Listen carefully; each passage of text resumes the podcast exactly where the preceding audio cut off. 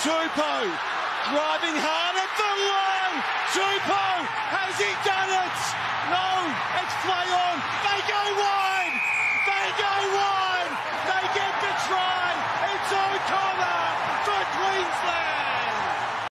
Welcome to another episode of Rugby Fixation. Uh, we're back. We've just seen round two of the Trans Tasman fixtures, so there's plenty to talk about. Um, both good and bad. We'll, we'll try and spin some sort of positivity from it, I'm sure. Uh, but with me is co-host and brother Curdy, who is fresh off seeing the Toulouse versus La Rochelle final live at Twickenham, which is pretty unreal, I have to imagine. Curdy, how you doing? And talk us through that game. Yeah, going well. Great to have live sport back. First first game I've managed to get to in since I've been in the UK. So it was, it was great. It was surprised to see two French teams as the first game, but yeah, finals footy is always good, and uh, a surprising amount of fans there that uh, are, were genuine fans of the team that they were supporting, not me who who found a Toulouse flag on the way in and thought the team was a little bit better, so jumped on the wagon. But it was yeah, really really exciting game. Um, yeah, I was talking plenty plenty of Irish fans that obviously just followed Ronan O'Gara and uh, supported him wherever he's gone. So that was that was surprising to see great loyalty to an individual in particular, but yeah, exciting game. Red card sort of decided the the, the favourite was going to win from about 25 minutes in. So still entertaining nonetheless. A lot of Southern Hemisphere players across the two teams. I think there's two Saffers, four or five Aussies, and three Kiwis. So there's um yeah uh, plenty of players that we've seen plenty of in our time, and then obviously some very very exciting French players in uh, particularly in Dupont and Ntamack playing nine and ten for Toulouse. Well, I was just thinking when you said you went for Toulouse, they're two pretty good reasons to want to go for them. But I guess two things I thought about was firstly, we keeping a bit of an eye on some of those French players to see who might make it over for the uh, Wallabies series. And secondly, how badly, just as an Australian fan, but also a Waratahs fan, do you want to have Will Skelton or one of the Arnold brothers back in the side? Oh, for sure. Yeah, I think uh, so. Talking to a few mates before the game, I think Arnold's a walk in to to the Wallabies jersey, and it's probably been known for a while that he's a walk in. And I think after sort of watching this year's French comp and watching a little bit closer, Skelton's a walk in as well, over over pretty much any of the other options, I'd say. Hmm. So I think, yeah, I think you'd happily take two out of those three as your starting locks for uh, for the Wallabies, and then obviously Latu walks in as two. So that's that's three players in your tight five from the French comp, um, which doesn't bode too well for the for the Australian teams. It is interesting because when they talk about the locks, uh, obviously we've got a few options that are popping up in Super Rugby AU that are doing all right um, and are quite solid, but everyone does seem quite keen on all the overseas options currently. I know um, Matt Philip and Izack Rodda are coming back to Australia, but you throw those two in with the Arnold brothers and Will Skelton, and I think that'd be a lot of people's sort of ideal lock selection for a Wallabies squad. So it, it is interesting that um, one position is so heavily dominated by people that we can't actually access at the moment. Um, look, we want to breeze through the results from the weekend, um, partially because we want to talk about some other stuff, partially because none of the results are really that great for Australian viewing. So we'll discuss all those. Um, I do say that they're not great. There are some positives to take away from it. Um, so we will try and be optimistic, but at the same time, a certain level of uh, realism is needed because I think preseason we were pretty confident of a few wins.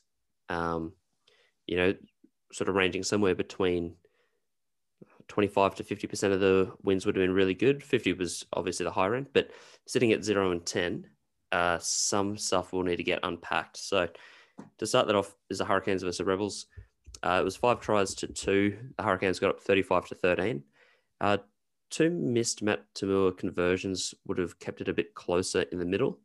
Um, I think the Hurricanes were up 21 13. And, you know, the conversion uh, after that try would have just been nice to get them within a score. But really, the Hurricanes ran away with it. They were too good for the Rebels.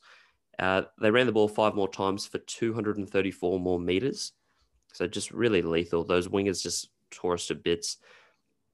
The attacking stats read 20 to 5 clean breaks, 44 to 5 defenders beaten. I've never seen a gap that big for defenders beaten. Uh, 10 to 6 offloads, despite having even possession. So even though the Canes were penalised three more times, um, it, it, really just came down to defense. When you see that many defenders beaten, the Rebels with 71% tackling. Again, that's going to be one of the lowest I've seen for professional rugby. So not a great start. Um, just looking at the stats, but Cody, what did you take away from the game? Uh, a shocker. The Yeah. first 20, like, what I would say is the Hurricanes played, played poorly. And I Mm. don't think there's any shortchanging how how much strife they would have been in at half time after they had, what, seven penalties in their Rebels 22 and didn't get a single point in the first 15 to 20 minutes.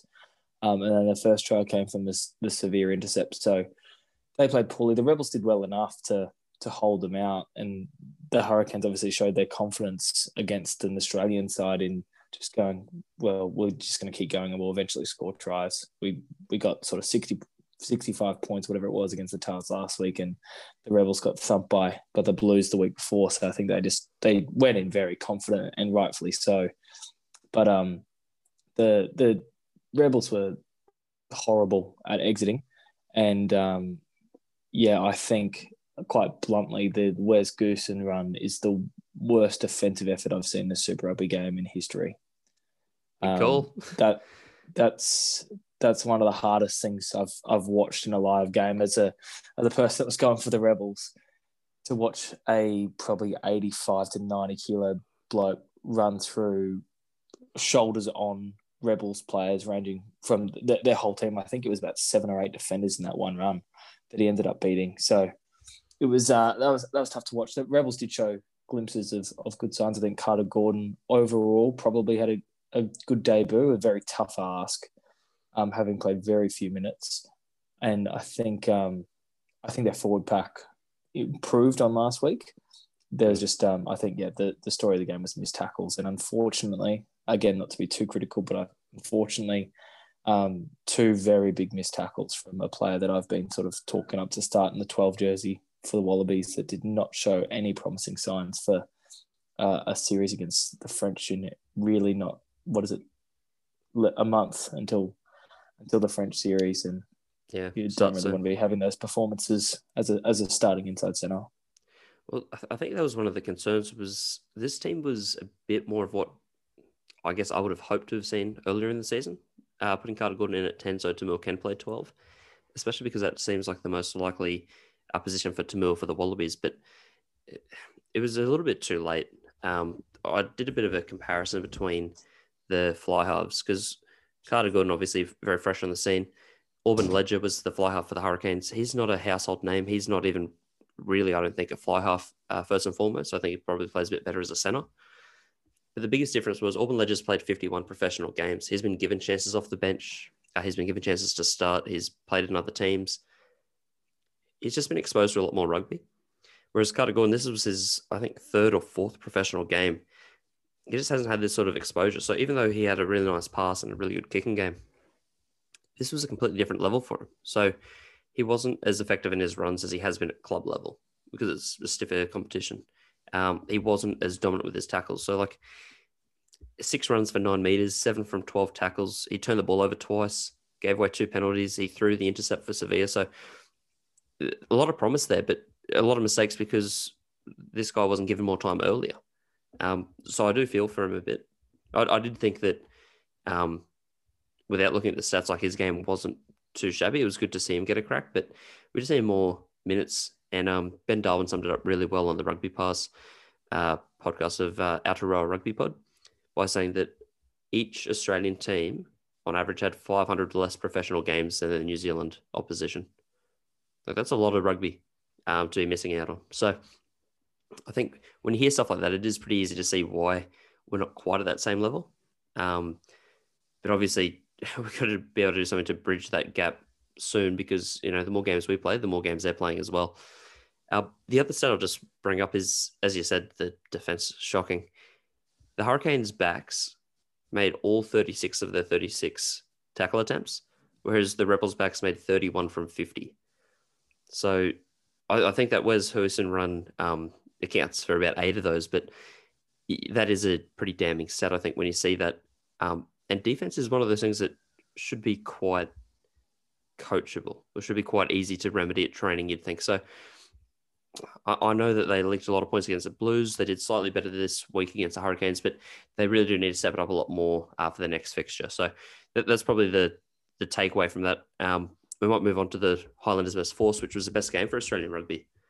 Uh, the Force were really right in it. Um, if you take away that first half where the Highlanders just sort of piled on the points, it really was a good game, and the the Force won that second half. But um, I think, oh, sorry, drew that second half. The big problem for me watching this was that every single try that the Highlanders got was off a line out. And before Trans Tasman started, the Force prided themselves on having a really good line out defense, and they did have a really good line out defense. But when you look at that, all four of their tries came off a line out play. Uh, a lot of them were sort of, you know, rolling more plays and then they pass out to either Nareki or Scott Gregory for a try.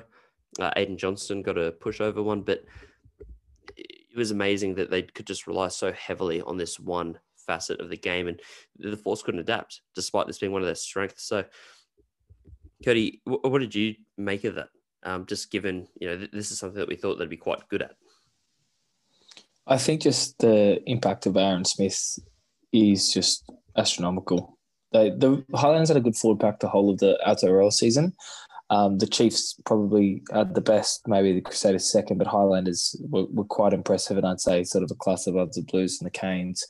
But I think just the leadership that you get from nine, and sort of you, you saw the linking play that he had with Nareki, you you've just got that as a threat the whole time. So I, I think the force you sort of second guess the full commitment to the more each time they lock it down because they know that they've got a strong pack, but if they give Aaron Smith an inch, then he's he's really going to probably put some points on or, or march them down the field. So I think um, that's he's been a real big class difference. He was, he was very good against the Reds. He was he's carried the Highlanders for a while now. Um, when you look outside on on paper and there's no no one else that's really sort of setting setting the world alight in their back line. Um, but he's he's just yeah he's world class. He's he's probably top ten players in the world at the moment. And the Force, I've really liked watching them in this Trans Tasman comp. They look like they're the most hungry, I think, of the Aussie teams, and they're putting in really just solid performances. Um, I'd still be pretty happy to see Domingo Miotti start over Jake McIntyre. I think yeah. he doesn't quite offer much in terms of attack, and there's not too much of a difference in them in defense. And then um, Mingo's obviously got very good boot as well. So I don't know. I think I think I'd be keen to see him start again. His winning record's a lot better. I don't think Jake McIntyre's won a game when he started at ten yet. So um, I'll, I'd be keen to see that. But I think across the park, the four so far can definitely be the happiest Australian team. Obviously, you're not going to be happy with two losses in a row, but they performed the best and sort of punched above their weight the most of, of the Aussie side so far. The problem for them, they don't have to go and do their New Zealand tour. I think their last three games are all in New Zealand. Uh, and so to have to play the Hurricanes Crusaders and Blues over the you know, ditch isn't exactly an easy effort for them, but um, yeah, they, they should be confident. I mean, they've definitely looked the best. Uh, just touching on what you were saying, Smith was a deciding factor. Like he did set up two of those tries with like really crisp passes and really well timed passes to both Nareki and uh, Scott Gregory for those two tries. Um, but because of that, he's just setting up his uh, outside runners so much better. Um, it's really evidence the Western Force backs ran the ball 59 times for 179 meters. So they were averaging about three meters a run. Uh, and the Highlanders, their backs ran it 39 times, so 20 less times immediately, uh, but for 225 meters. So they were getting 5.8 meters a run. Uh, it's just so much more damaging. And there comes a time where you can have as much possession as you want. You can, um, you know, keep the ball for as long as you want. But if you're not doing anything damaging with it, um, it's really not having the impact it needs. You probably need to change the game plan up a little bit. And I think that's something that the Force do really well is keep the ball, um, but then you have to work on what they actually do with the ball. And I'll, I'll, tie that in with one of the things that I thought was a big takeaway. Um, New Zealand sides just smash us in contact because all of our teams have pretty easy patterns to read. I think defensively for them, they they can look at what we do in previous games and map that out pretty well to what we'll do in the next. Um, and so because they're smashing us in contact, that makes us panic. Uh, that makes us kick the ball, and about 80 to 90% of our kicks are pretty aimless, which just brings our counter-attacking back as an option. And these New Zealand sides are either great at running the ball back into our territory or kicking to find space in our territory. Um, and the New Zealand sides have worked out that they commit heavily to three to four rucks, applying really aggressive line speed, they're going to do one of two things. They're either going to steal the ball or they're going to force us into kicking, which they know we're not doing very well at. So, firstly, it's a massive problem for the Australian sides. Secondly, why I bring it up now is the Force are the best team at countering that. Out of all the Australian teams, Force keep the ball more than any other of the Australian sides. Um, and that's working really well. And it's showing that it works really well against these Kiwi sides because they can't counter if they don't have the ball. So they just got to, you know, persevere through those tough three to four phases. Um, Koteka and Lee Warner have done a really good job of protecting uh, protecting the ruck. Um, they just got to keep it that because I think if they can find a way to get those outside backs running, obviously we've seen Oliver Feller is a freak when he's got space. Uh, Thomas Kibele, he's very dangerous when he's got a crack. That's when they'll really be able to ignite. Now, if we go to that next fixture, it's a Blues versus Waratahs. Uh, Cody, I'll, I'll probably say this was the second best Australian performance of the weekend, I'd argue. Um, the scoreline doesn't look great. The Blues probably pretty lucky to have scored that many points, just given the fact that uh, Akira Ioane stayed on the field the whole time. He probably guilty of a few more penalisable uh, offences. Same as Finlay Christie, I guess, on one of the early hits. But nonetheless, the Blues uh, were the decided victor, 48 to 21, seven tries to four. The thing for me watching this was it was 15 14 after 35 minutes. And I thought the Waratahs had done a great job to get into the game. But then to, you know, have a try scored a minute, two minutes after, they just they haven't been able to stay in a game for long enough. And unfortunately, as close as they were for that little bit, they couldn't quite get there. So uh, that was the only downside for them. Um, another game really dominated by the Blues because of their kicking game. Zarn Sullivan had an awesome game. Um, and if you just look at his stats, you think, oh, he's a fullback, he's a running player. He didn't really uh, get that many breaks or anything like that, but it was his kicking. If the 50 22 rule was in play, uh, the Blues would have had, I reckon, another 10% possession just because he was so accurate with it. So, Cody, from your team watching them, how do you think they fared? Yeah, I'd, I'd probably agree it was the second best in the game, but that's also uh, of the week. But that's also noting that sort of Tahs have the, the lowest expectations. So that's you know an unbiased. They they really came in looking the worst, and I definitely don't think they've been the worst team. I'd probably say the the okay the Reds look good in bits, but um yeah, I'd say the Reds had a shocker round one, Brumbies had a shocker round two, Force have been pretty consistent, and Rebels have, have not been really very good in either. So I'd say Tahs sitting somewhere fourth and fourth or third in terms of the the Aussie performance, but I'd say they're yeah sort of second in terms of how you'd be expecting them to f- perform in Trans Tasman. Um, I think I think again there were some promising signs. Again, I I wouldn't say the Blues played that well, which is probably another the thing that helped us, Zarn Sullivan was very good. Um, Heem showed some promise. I thought Turner, um, it's a it's the first game I'd actually seen of him, and I thought he was again quite poor, which is it's a tough ask. They're very exciting backline to come up against and to sort of get one on one in those wider channels with, but he sort of fell over.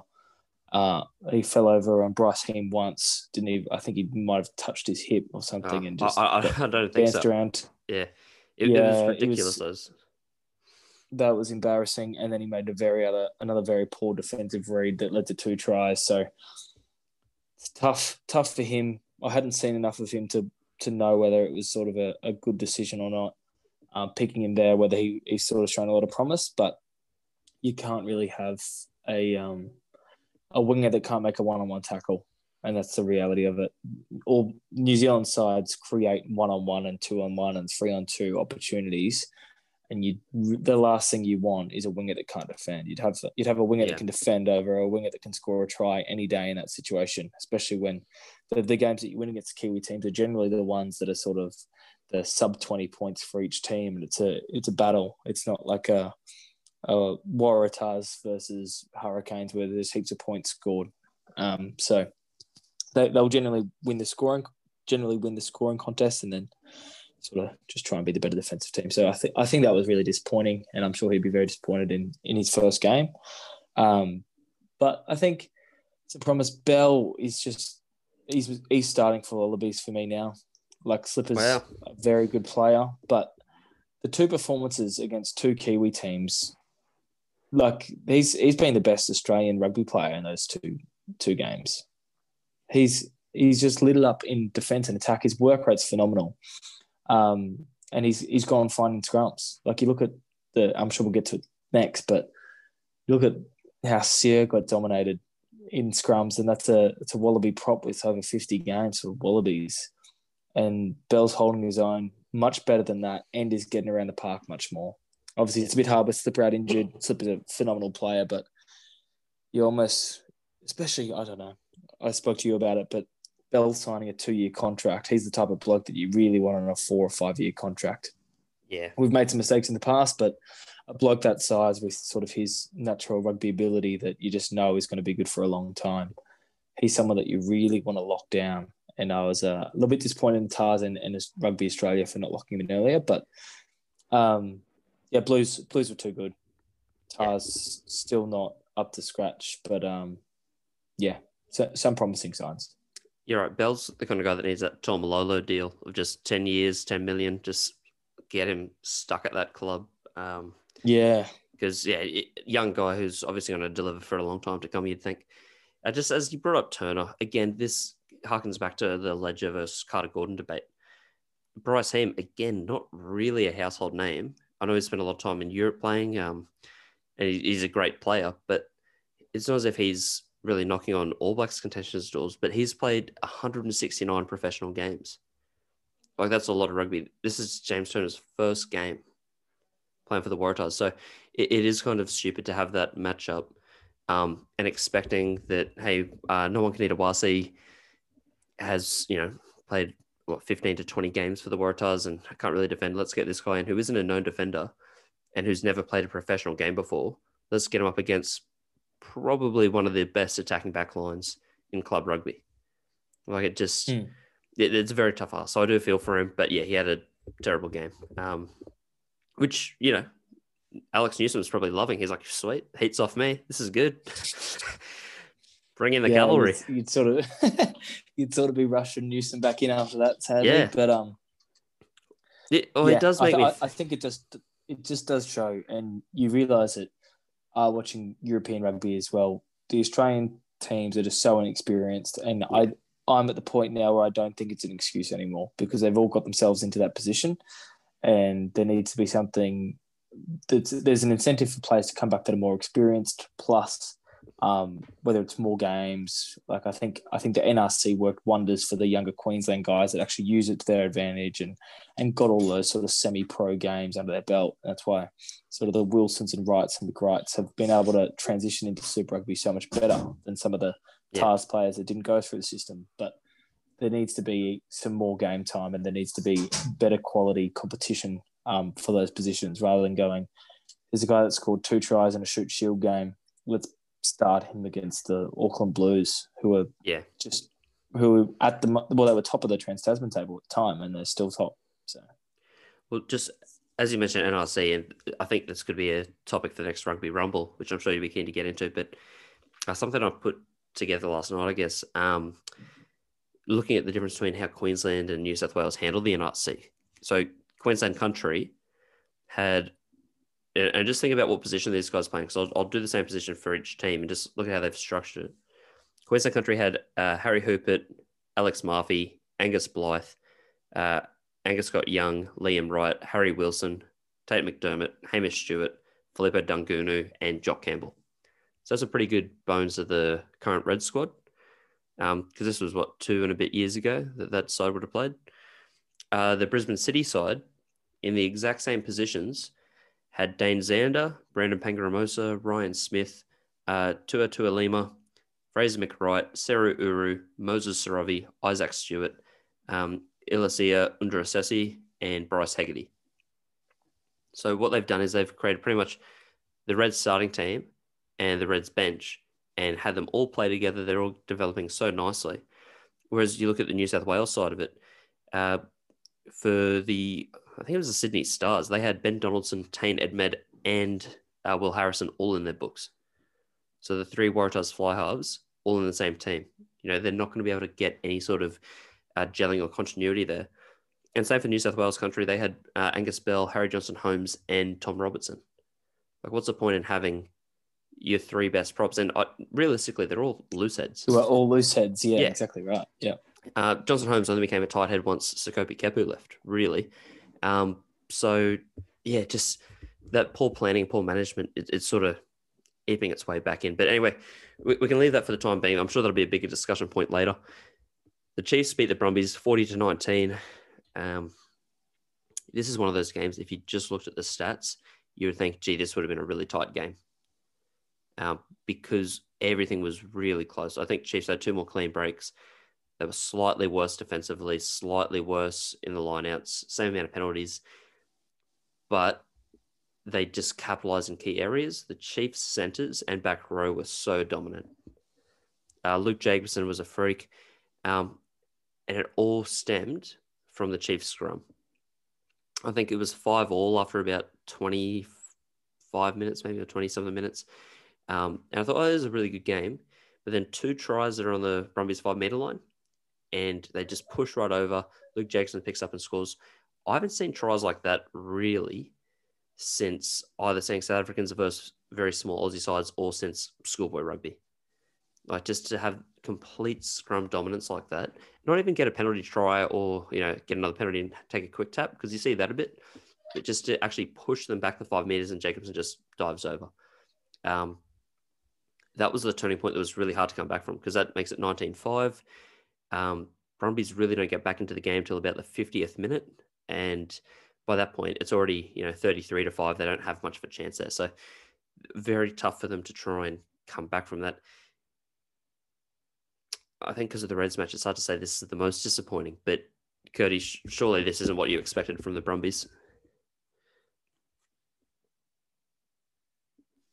Uh, no, I this is this for me was the most disappointing of the round because Brumbies uh, were very impressive against Crusaders last week, and the Chiefs played the Brumbies' strengths and were better than the Brumbies.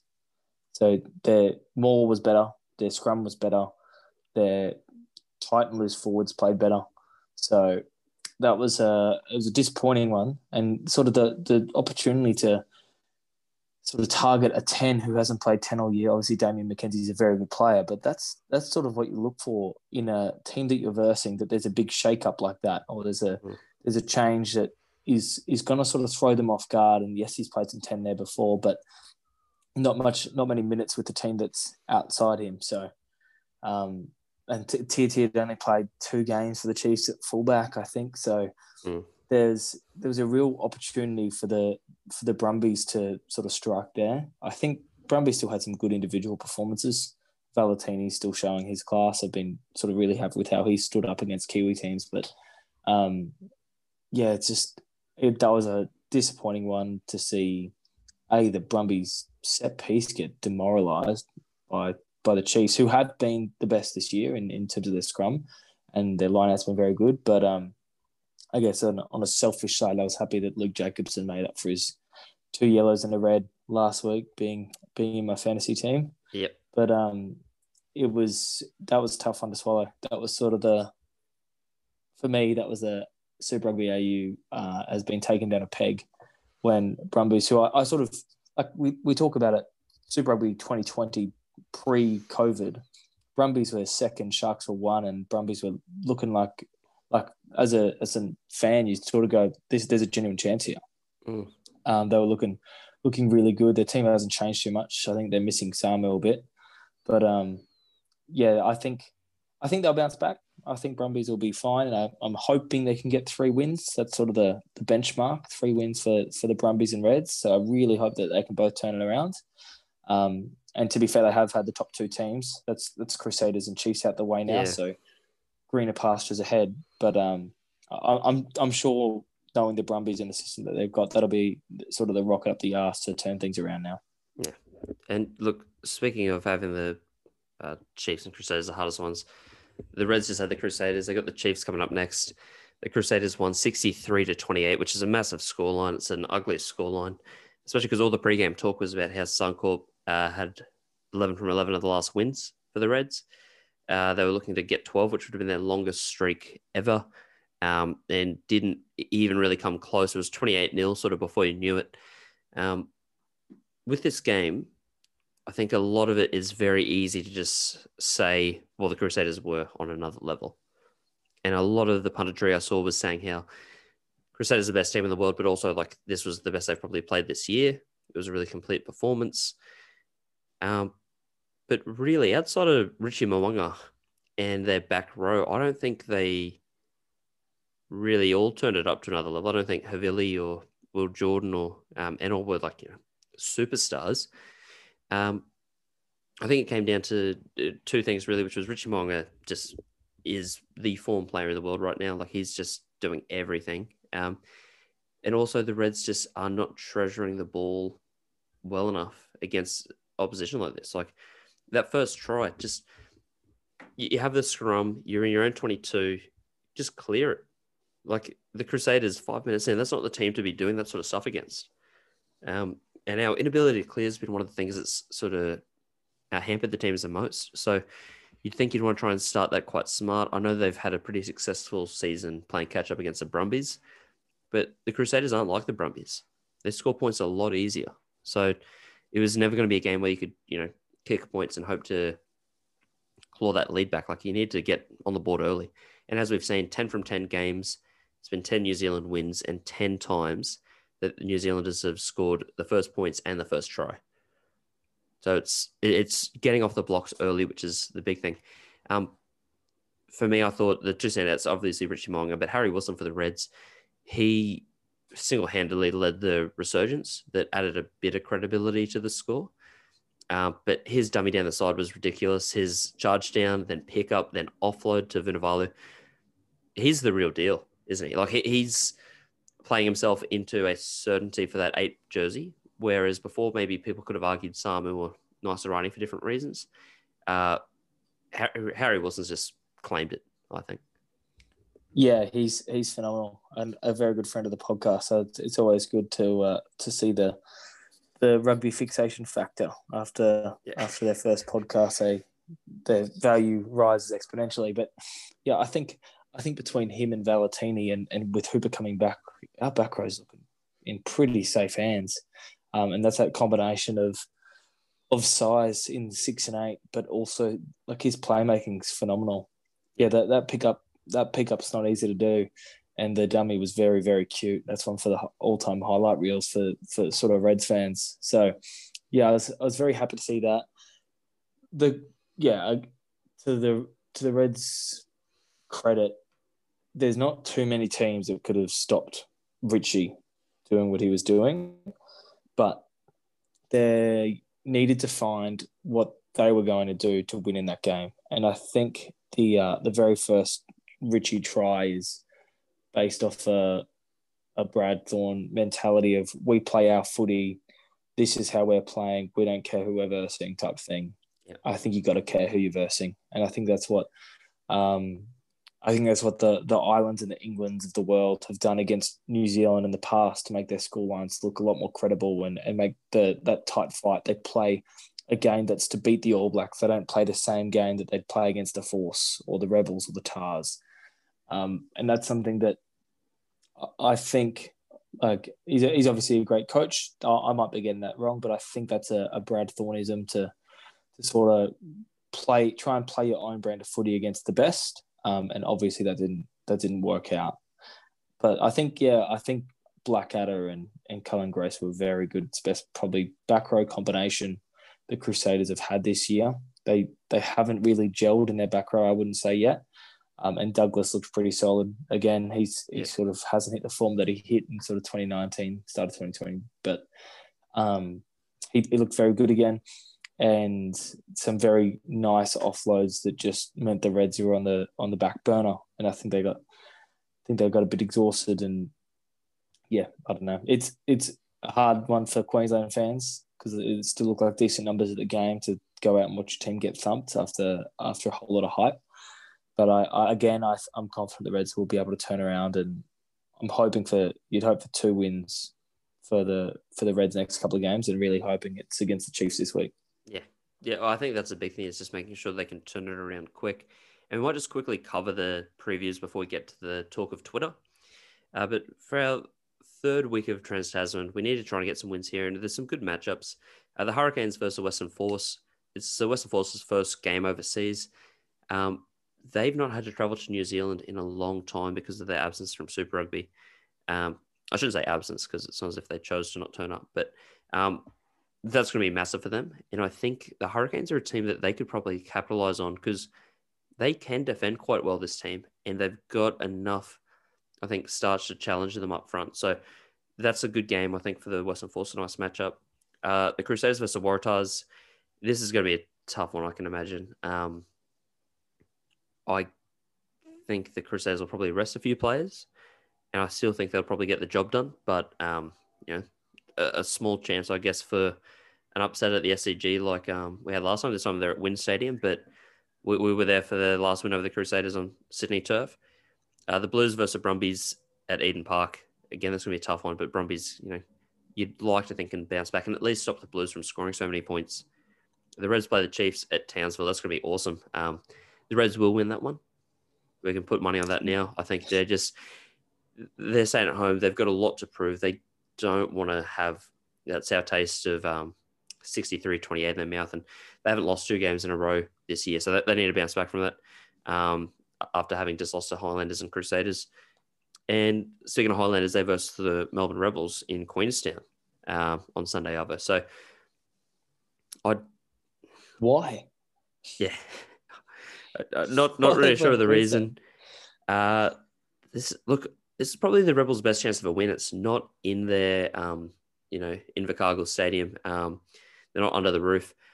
They've got a bit of a chance to upset this one, especially given they had bits and pieces of, um, you know, brilliance against the Hurricane. So I'm keen to see how they go there. Realistically, we need a win. I don't really care where it comes from. I don't think it'll be Waratahs but the other four teams have a chance. So this this could be the best weekend of matchups in terms of trying to get one um, win out of that lot, and that leads us to pretty much our Twitter questions. It all stems around this competition. So we had a lot of people getting in touch, and a lot of people just on Twitter generally talking about what the competition should look like. So I'll just bring up uh, two of the ones I thought were most uh, poignant. Uh, Norman, who is at Hampel, uh, said it must be great for New Zealand sides and their fans to have such dominance but I don't see how this helps our players or builds on all the good work done in Super Rugby AU. Can we just skip playing New Zealand? We know they're good. We'd rather play Pasifika teams. Um, and I'll tie that in as well before I get your thoughts with Big Will, who's at Big Will Rugby on Twitter, who said, Personally, I'd like to hear some chat on whether having a five week Trans Tasman comp is a good thing for Australian rugby. So why not just extend Super Rugby AU with the Drua and have the Super Rugby AU champs play the outer Aotearoa champs?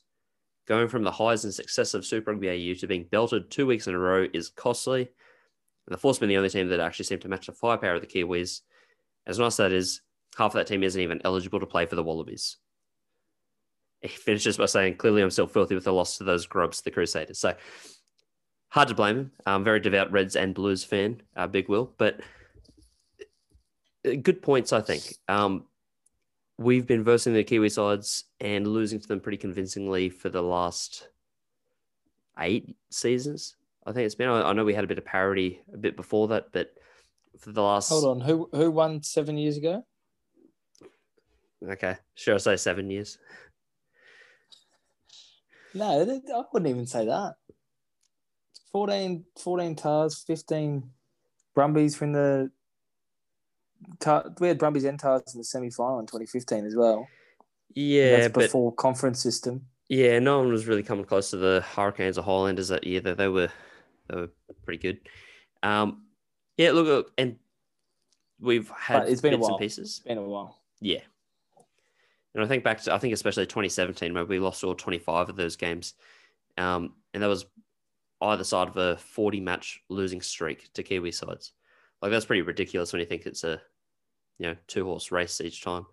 Um, so, what are your thoughts? I guess firstly, do you think the Trans Tasman is a good thing for Australian rugby?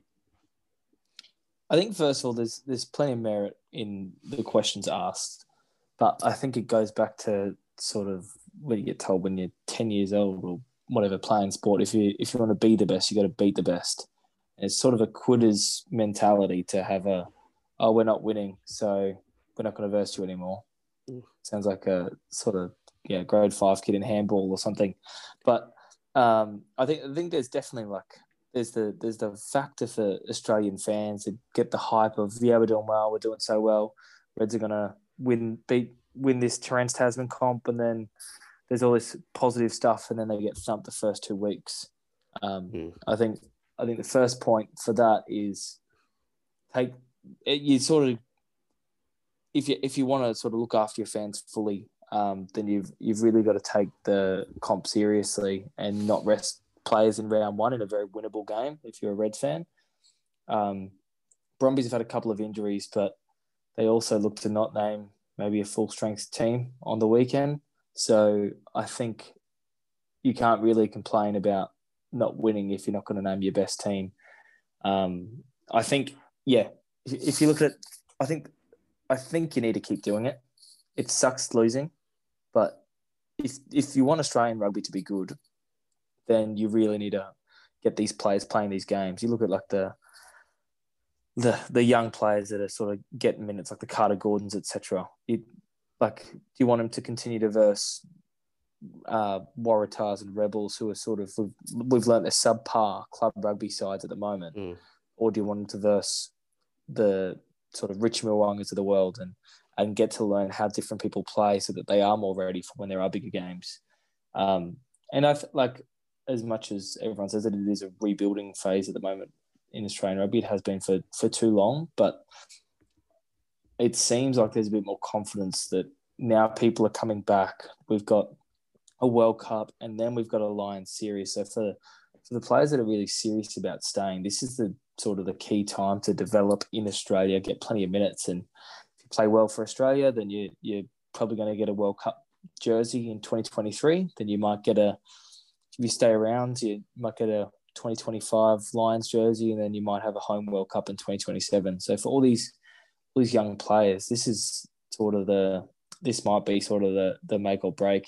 Play Kiwi teams, and the the ones that don't like losing or don't like being challenged might go overseas and chase the paycheck. But the ones that stay, they're probably going to get the benefit of a pretty good run um, and plenty of prospect in, in Australian rugby over the next sort of six years in, in those competitions in particular. But yeah, it does it does suck. It's it's demoralising losing those games, and as a massive Australian rugby fan, it's it's not good to watch. But Mm.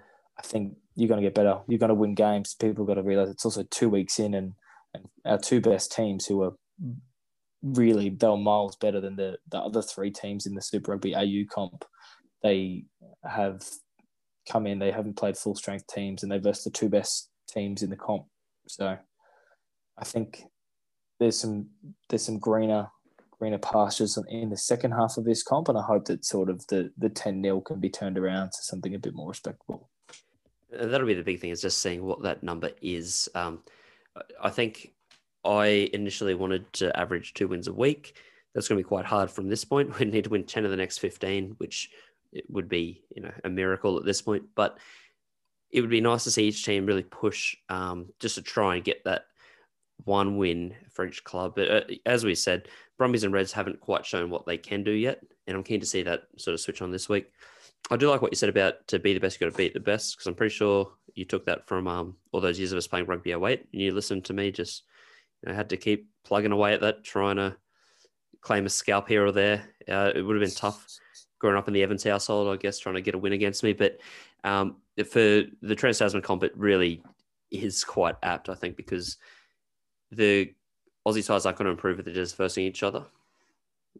Not to the same degree if they're versing different opposition. I think that's why I like Super Rugby in its initial format. You got to verse the Kiwis and the Saffers, and they had such different game styles and plans that by the time you got to Rugby Championships or Tri Nations, um, you were already pretty well versed in what they could bring, and you could counter for that. And coaches could uh, plan differently, players could adapt differently as well. So, I'm another all- another quick two things for me is uh, one who thinks the Pasifika teams are actually going to be that much worse than the Kiwi teams. yeah, I think that's probably I think that's probably a bit a bit bold to assume that we're just going to automatically be better than a new team Yeah. that's, that's formed, especially if they're a lot of the the reality is there probably be a lot of um, Kiwi based players that are sort of squad players that end up heading over to the Pasifika and the Fiji team. Yeah. Um, and then secondly, from a coaching perspective, it's it's much better for our coaches to then get experience coaching against different teams and different skill sets rather than just turning up and and the reality is if you're a